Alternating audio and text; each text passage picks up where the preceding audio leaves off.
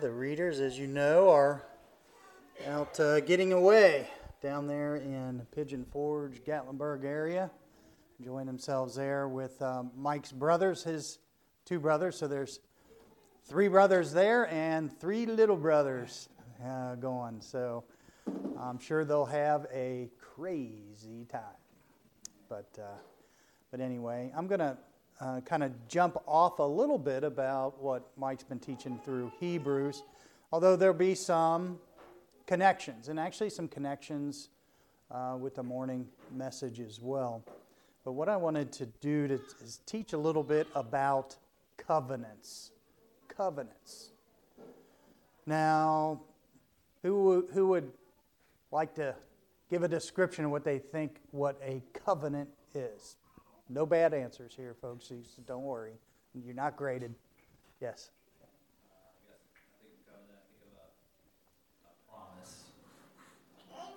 promise you have with a uh, um, kind of almost like a pact or a deal. yeah, I like that. Anybody else want to add to it? Like a commitment. So I mean, covenant. I think covenant of marriage. Mm-hmm. You're making a promise to your spouse. Okay.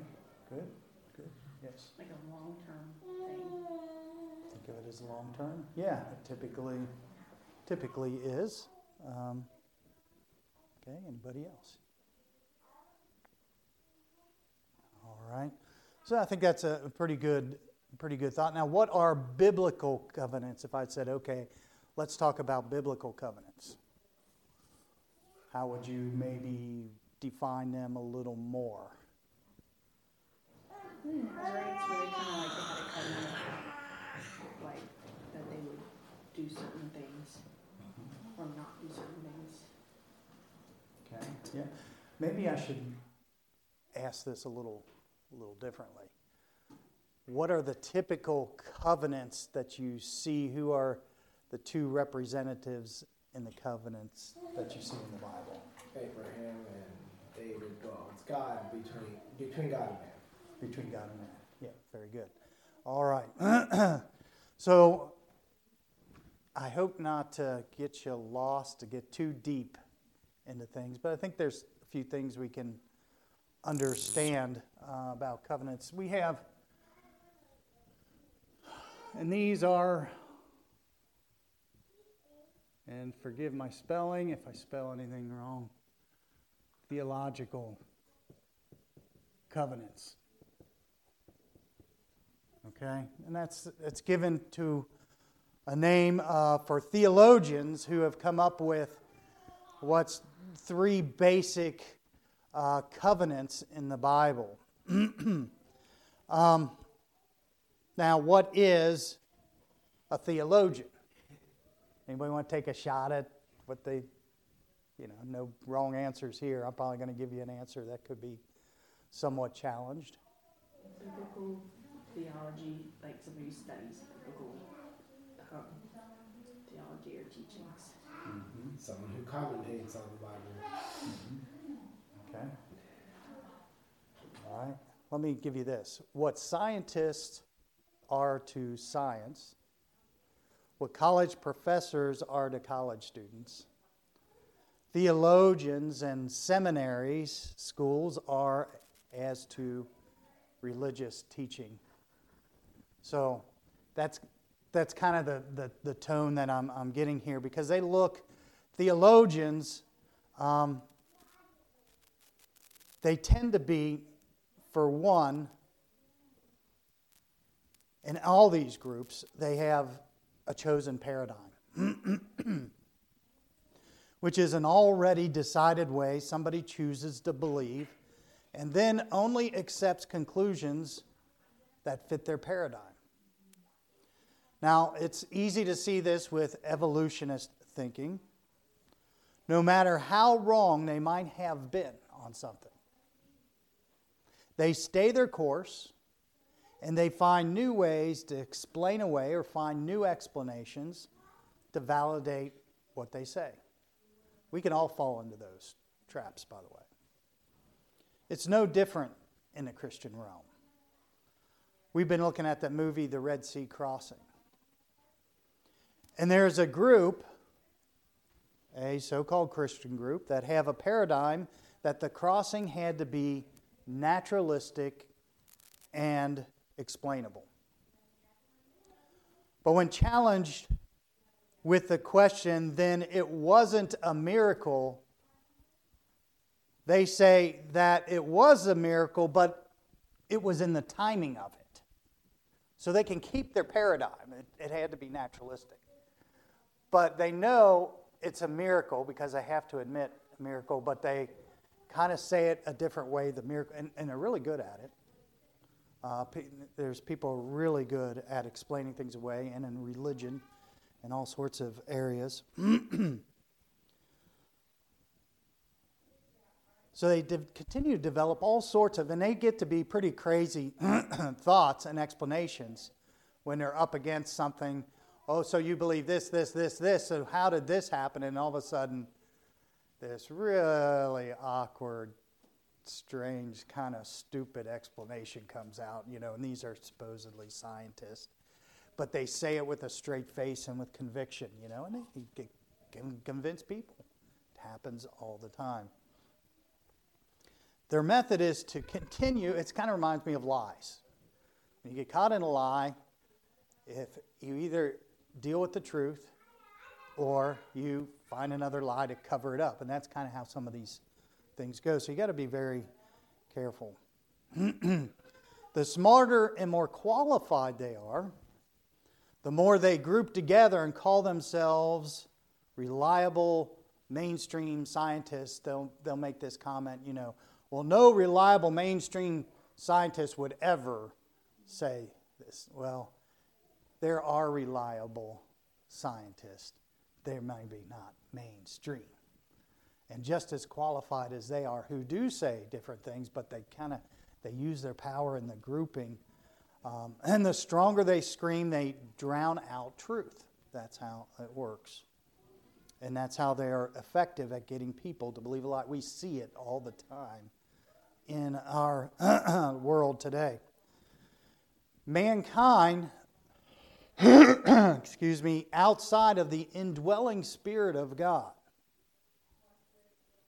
through belief in Jesus Christ and learning through prayer and God's Word as individuals, if you're not doing that, you're susceptible to believing lies and then ascribing to them and even teaching them. So that's what I'm getting at with these theological covenants and more and more. There's been you, can't throw, you know, in a sense, I'm a theologian. Okay, you are too in, in, in your beliefs. Not all that are bad, but, and there were some seminaries that were very good, but they're kind of leading to the education and thoughts of, of man. So, getting back to covenants, well, let me also mention this. This group of people have tendencies of pride and exaltation of their achievements and their expertise, uh, and that is to be relied upon. So, with the covenants, theologians. Theologians have developed covenant theories based on a very singular purpose of God, and that being the outworking of God's plan of salvation. And there's a hey, there's going to be a lot of truth in here. So don't get lost because you might say, well, that's probably pretty right, I think, you know. Just, you got to kind of hear the, the whole thing. In so doing, they developed three basic theological covenants. One is a covenant of works, said to have been made with Adam. The provision of the covenant was that if Adam obeyed God, he would be secured in his spiritual state and would receive eternal life. Uh, they support this by the warning of the tree of the knowledge of good and evil in Genesis 2.17. And it is inferred, and, and, and a lot of this has to do with inference, not direct conclusions. That if he did not eat of the tree of the knowledge of good and evil, that he would not die, and be confirmed in a holy state like that of the angels. That's kind of some of these theologians wrap their thing around that. And it sounds, you know, and there's some like truth in that. Um, but it's almost entirely on inference, having little, little based on the support of the scriptures. Because if you want to think about it, if you want to think about and center in on that tree, maybe you ought to center in on the other tree that was right there with it. And it appears that that tree was to make you forever in the state you are. If you kind of read the context and it was hidden, it was like if they sinned and they ate of that tree, they are stuck forever in that state. You see that tree, the tree of life, back in, uh, in the end where we're able to eat of that because we're redeemed and we will be sealed forever uh, in a sinless state that I can't explain. Um, but that's, that's God's, God's plan. So it kind of is like, ah, it sounds good and there's some truth in it, but mm. another covenant that is suggested is the covenant of redemption. It said that this was a covenant between God the Son and God the Father that the Son covenanted with God the Father in eternity past that he would pay the price of salvation for all those that would believe, and that God promised to accept his sacrifice as payment for our sin. now, this covenant has quite a bit of support of Scripture because the Bible clearly declares that God's plan of salvation is eternal and that Christ would pay for man's redemption and God must accept this payment, the propitiation, as payment for the sin of mankind. Ephesians 1 4, according as he hath chosen us in him before the foundation of the world, that we should be holy and without blame before him in love. In Ephesians 1 11, in whom also we have obtained an inheritance, being predestinated according to the purpose of him who worketh all things after the counsel of his own will. Now, there's some sense in that. There's some belief in. We know that everything was, even before we were born, things were taken care of. God knows all things. But there's another covenant that these theologians uh, adhere to, and that's the covenant of grace. Now, in this point of view, Christ is regarded as the mediator of the covenant and the, as the representatives of those who put their trust in him. Individuals meet the conditions of this covenant when they place their faith in Jesus Christ as Savior. Well, that's good. This covenant is similar to the redemption covenant, as it is inference from the eternal plan of salvation, but with high regards to the gracious character of God. So, the covenant of redemption and the covenant of grace, accordingly, they have some scriptural basis and is more ex- acceptable to Bible students than the concept of the covenant of works, which has little to, to no scriptural support. Now, there is a lot of truth, as I said, to be derived from these theories of these theological covenants. However, supporters of these covenants are based on, first of all, indirect evidence or inference to a principle with some support of Scripture. They also overly center on a singular focus on the plan of God. In other words, this is what all, God's all about 99.9% of salvation for salvation of man at the cost, but it's at the cost of ignoring particular purposes of God, such as the plan for Israel, the plan of God for the church, the plan of God for a nation. So it's the plan of salvation is a very important aspect of God's eternal purpose, but it's not the total of God's plan. And if you think about it, when you think about God's purpose and, and, and trying to say what God's trying to do, if you pretty much center it all around salvation, you pretty much start to center it on man. A better view is that God's plan for history is to reveal his glory. That's a different thing. Not only by saving man, but also revealing himself through the dealings with Israel, the church, and the nations. It's preferable to look beyond the inferred general covenant theologies to the what we will call the direct spiritual biblical covenants, which reveal the essential purposes of God throughout human history to include God's plan of salvation.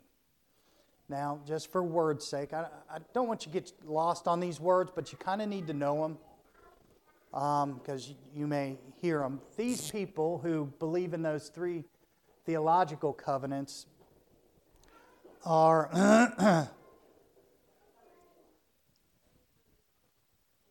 are called uh, covenant theologians.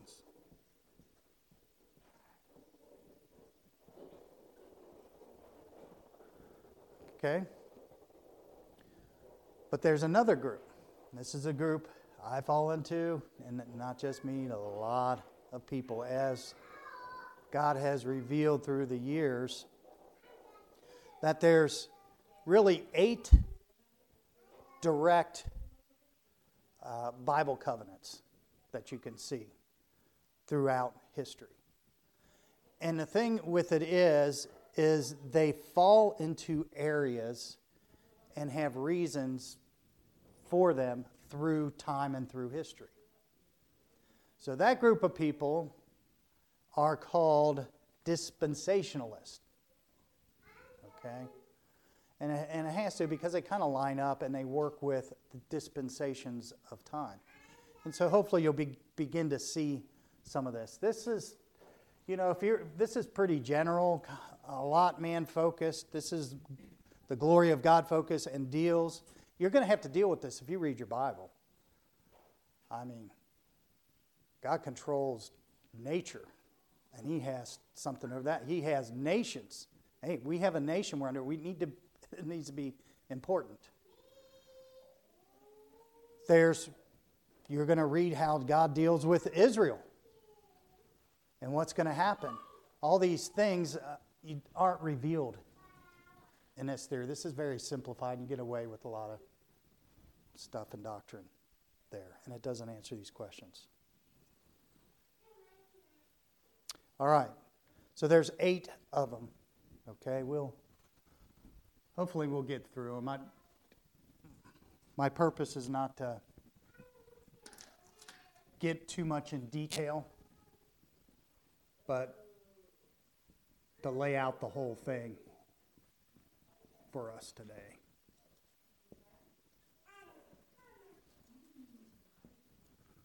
Okay, so you have eight. now, there's two types of covenants conditional covenants and unconditional covenants. Okay, so you can probably figure this out, but it is a little tricky. Conditional covenants is God will do what He says He will do, conditional on the performance of who the covenant is addressed to. Okay? Unconditional covenants, while there can be some uh, human contingencies, it's a certain declaration of the certain purposes of God and the fulfilling of God's purpose that will be filled by God in His time and in His way. However, in an unconditional covenant, there is conditional elements as it applies to certain individuals.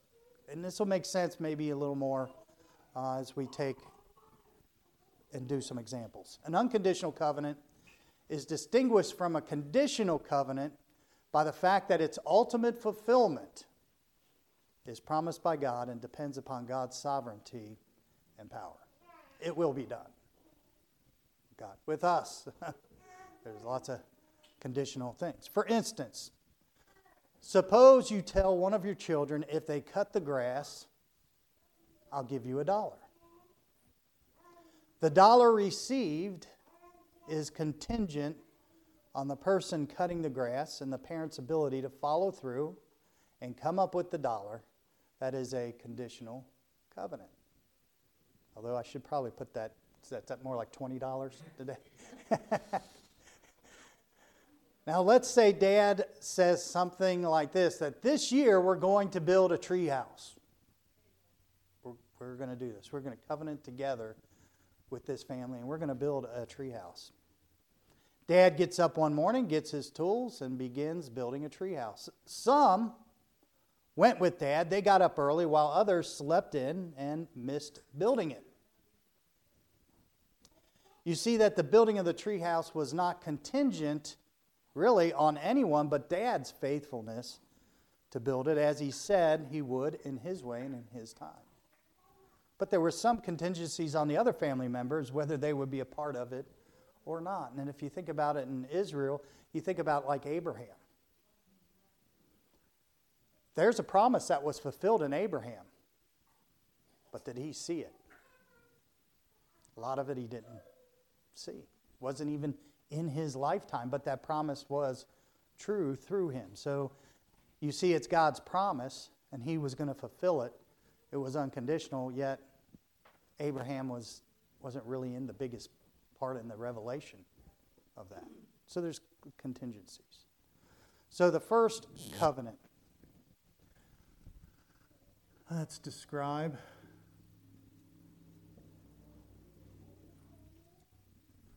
Where do you think that comes from? Garden of Eden.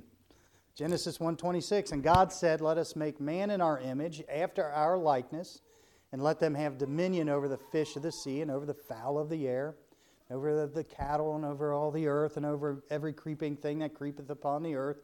So God created man in his own image, in the image of God created he him, male and female, created he them, and God blessed them. And God said unto them, Be fruitful and multiply and replenish the earth and subdue it and have dominion over all, over the fish of the sea and over the fowl of the air and over every living thing that moveth upon the earth. And God said, Behold, I've given you every herb bearing seed which is upon the face of all the earth, and every tree in which is the fruit of a tree yielding seed. To you it shall be for meat and to every beast of the earth, and to every fowl of the air, and to everything that creepeth upon the earth, wherein there is life. I have given every green herb for meat, and it was so. And God saw everything that he made, and behold, it was very good. And the evening and the morning were the sixth day. Now in Genesis 2:16, it says, And the Lord God commanded the man, saying, Of every tree of the garden thou mayest freely eat. But the tree of the knowledge of good and evil, Thou shalt not eat of it, for in the day that thou eatest thereof, thou shalt surely die. This was a conditional covenant. Because they ate of the tree and they died, and we live with that continued from that time till today. We still are under that. Now, the next covenant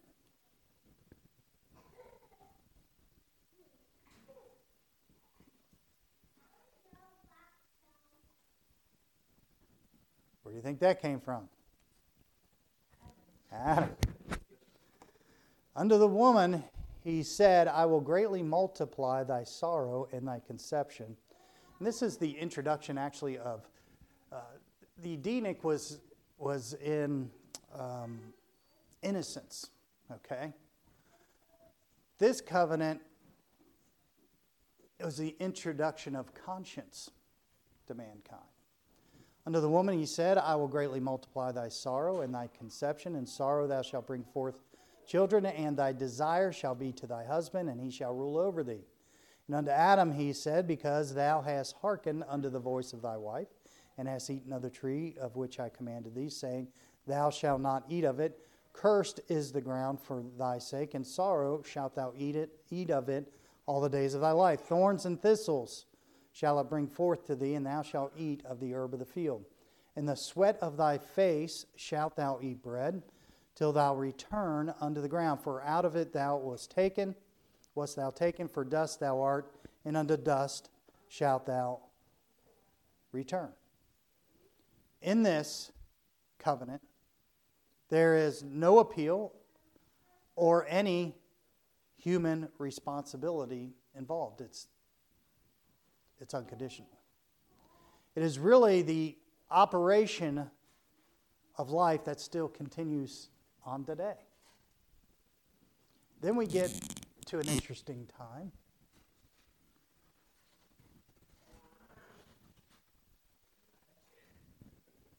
Yeah, this one's kind of.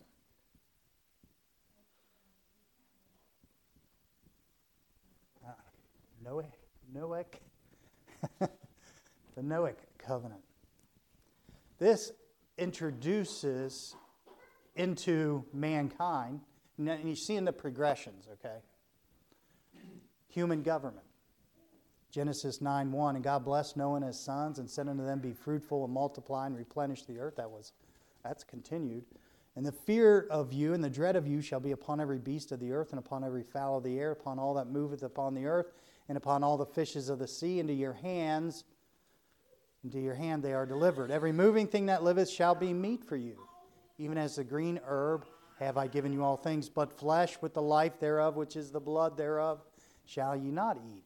And surely your blood of your lives will I require at the hand of every beast, will I require it, and at the hand of man. At the hand of every man's brother will I require the life of man. That's kind of interesting. This is in Noah. It kind of makes sense when you go back to this other progression. You didn't see that direct life for life happening. It starts to explain some things because you know you're gonna have to look in the Bible and say, well, you know, why didn't God have uh, Cain killed? There's a lot of questions to be answered, and, and you can't you can't be too shallow if you really want to understand the Bible and really want to understand God. I mean, God desires for us to seek Him and to search Him out.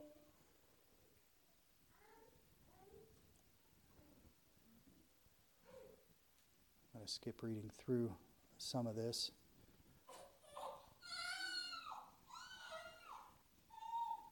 So we see here the introduction of human government to curb sin. And surely the blood of your lives will I require at the hand of every beast, will I require it at the hand of man, and at the hand of every man's brother will I require the life of man. We also see in here that the normal order of nature is reaffirmed, it continues. Some things don't change, but a long time, other things do change. And it's, you're going to find it's very similar to our, our world and how we think it's very just a pattern of, of God. Man was permitted, oh, on the order of nature reaffirmed, while the earth remaineth, seed time and harvest, and cold and heat, and summer and winter, and day and night shall not cease. That continues on. We don't have to worry about this, these things that the world's concerned about.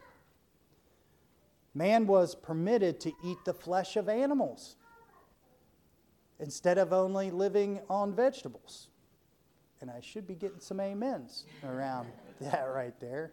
Uh, at least this guy here, I'll eat some peas and stuff. I'm getting better at it, ain't I?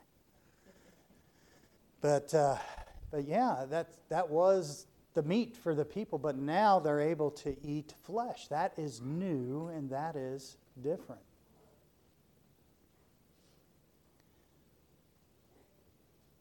The covenant introduced, it's interesting, you begin to see a shadowing here of the bloodline of the Messiah and the dominance of the Gentile nations. Now, these are inferences, okay? It's not directly said, but said, and, and he said, Cursed be Canaan, a servant of servants shall he be unto his brethren. And he said, Blessed be the Lord God of Shem. And Canaan shall be his servants. God shall enlarge Japheth and we see it today. And he shall dwell in the tents of Shem, and Canaan shall be his servant. So we're going to move from the Noahic covenant to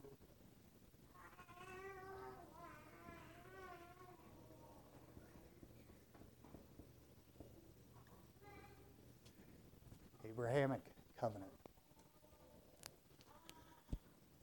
This is contains great revelations of the future. I mean, these are really special that, that we know. That's why we sing, Father Abraham, as many sons, you know, his kids. Hey, there's a lot of meaning. It has to do with this covenant. Genesis 12:1 Now the Lord had said unto Abram, Get thee out of thy country and from thy kindred and from thy father's house unto a land that I will show thee, and I will make of thee a great nation, and I will bless thee and make thy name great, and thou shalt be a blessing. And I will bless them that bless thee, and curse him that curseth thee, and in thee shall all families of the earth be blessed. Wow, that's talking about our day. Genesis 13, 14, and the Lord said unto Abram, after that Lot was separated from him, Lift up now thine eyes and look from the place where thou art, northward and southward and eastward and westward. For all the land which thou seest, to thee will I give it, and to thy seed forever. And I'll make thy seed as the dust of the earth, so that if a man can number the dust of the earth, then shall thy seed also be numbered. Arise, walk through the land and the length of it and the breadth of it, for I will give it unto thee. Now, will it be given unto him? In his name. But we're reading about the children of Israel. They haven't gone in and possessed that land yet, but they will. Genesis 51 After these things, the word of the Lord came unto Abram in a vision, saying, Fear not, Abram, I am thy shield and thy exceeding great reward. And Abram said, Lord God, what wilt thou give me, seeing I go childless? And the steward of my house is this Eliezer of Damascus. And Abram said, To me thou hast given no seed, and lo, one born in my house is mine heir. And behold, the word of the Lord came unto him, saying, This shall not be thine heir, but he that come forth out of thine own bowels shall be thine heir. And he brought him forth abroad and said, Look now toward heaven and tell the stars, if thou be able to number them. And he said unto him, So shall thy seed be. And he believed in the Lord, and he counted it to him for righteousness. And he said unto him, I am the Lord that brought thee out of Ur of the Chaldees to give thee this land to inherit it. And there's some other scriptures. But what we see here in this covenant that Abraham would have numerous posterity. Out of Abraham, a great nation would emerge, and I'm particularly talking about Israel, would come out of his loins, Jacob, in which we've seen uh, that happen. And out of Abraham, blessings would come to the entire world through Jesus Christ one day.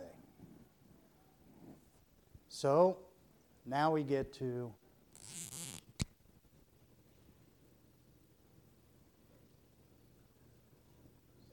the Mosaic covenant. The Mosaic covenant. Now, this is a conditional covenant.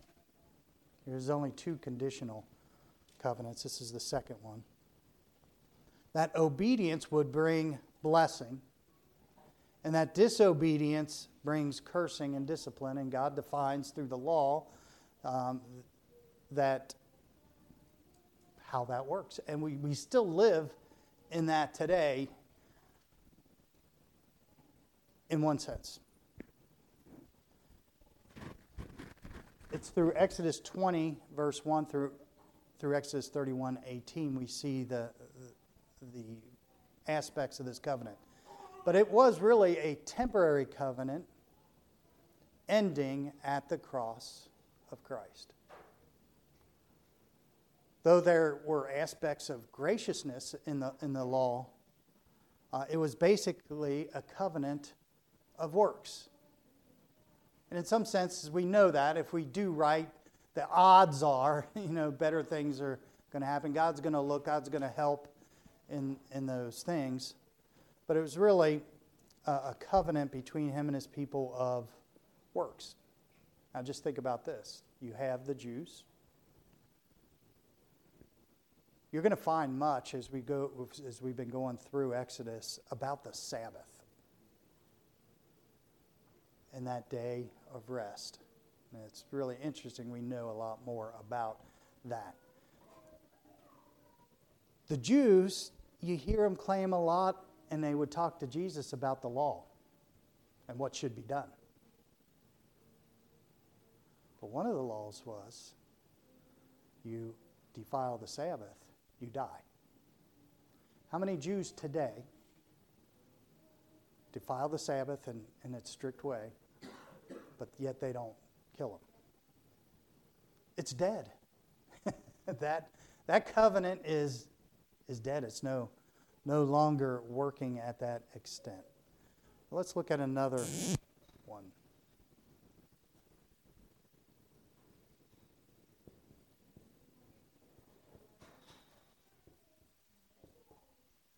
The Palestinian covenant. This is an unconditional covenant of the final possession of the land. Now remember, in the previous Mosaic, God said, If you follow me, I'll be with you, I'll fight your enemies. But what you've seen was they went away from God, lost their land, and you know there was cursings upon them, but then they would come back to God in a condition. You see, see that all through Judges. And God would stand for them and so forth. You see them returning into the land after the captivity. They get Jerusalem back in, in some portions of the land, and that goes back and forth. But there is an unconditional Palestinian covenant that God says, ultimately, no matter what, the Jews are going to be restored and go back to their land. That'll be in the end time. Deuteronomy 30, verse 1 and it, came, and it shall come to pass when all these things are come upon thee, the blessing and the curse which I have set before thee, and thou shalt call them to mind among all the nations whither the Lord thy God hath driven thee. It's a great example of God's people because of personal disobedience, and they lose their place, as we talked about. But to see them returning to the land, but then regaining it. It's especially relevant when Israel became a country. That was a stepping stone to the end that God is going to restore them into the land, and that will be under the reign and rule of Christ in the millennial kingdom. And that's going to be a special time. Now, there's also Davidic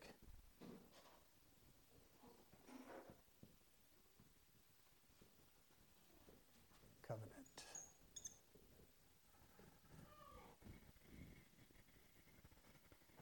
2 Samuel 7 4. And it came to pass that night that the word of the Lord came unto Nathan, saying, Go and tell my servant David, Thus saith the Lord, Shalt thou build me an house for me to dwell in? Wherein, whereas I have not dwelt in any house since the time that I brought up the children of Israel out of Egypt, even to this day, but have walked in a tent and in a tabernacle. In all the places wherein I have walked with all the children of Israel, spake I a word with any of the tribes of Israel, whom I commanded to feed my people Israel, saying, Why build ye why build ye not me an house of cedar? Now therefore, so shalt thou say unto my servant David, Thus saith the Lord of hosts, I took thee from the sheepcote, from following the sheep, to be ruler over my people, over Israel. And when I was with thee whithersoever thou wentest, and have cut off all thine enemies out of thy sight, and have made thee a great name, like unto the name of the great men that are in the earth. Moreover, I will appoint a place for my people Israel, and will plant them and they may dwell in a place of their own and move no more, neither shall the children of wickedness afflict them any more as before time.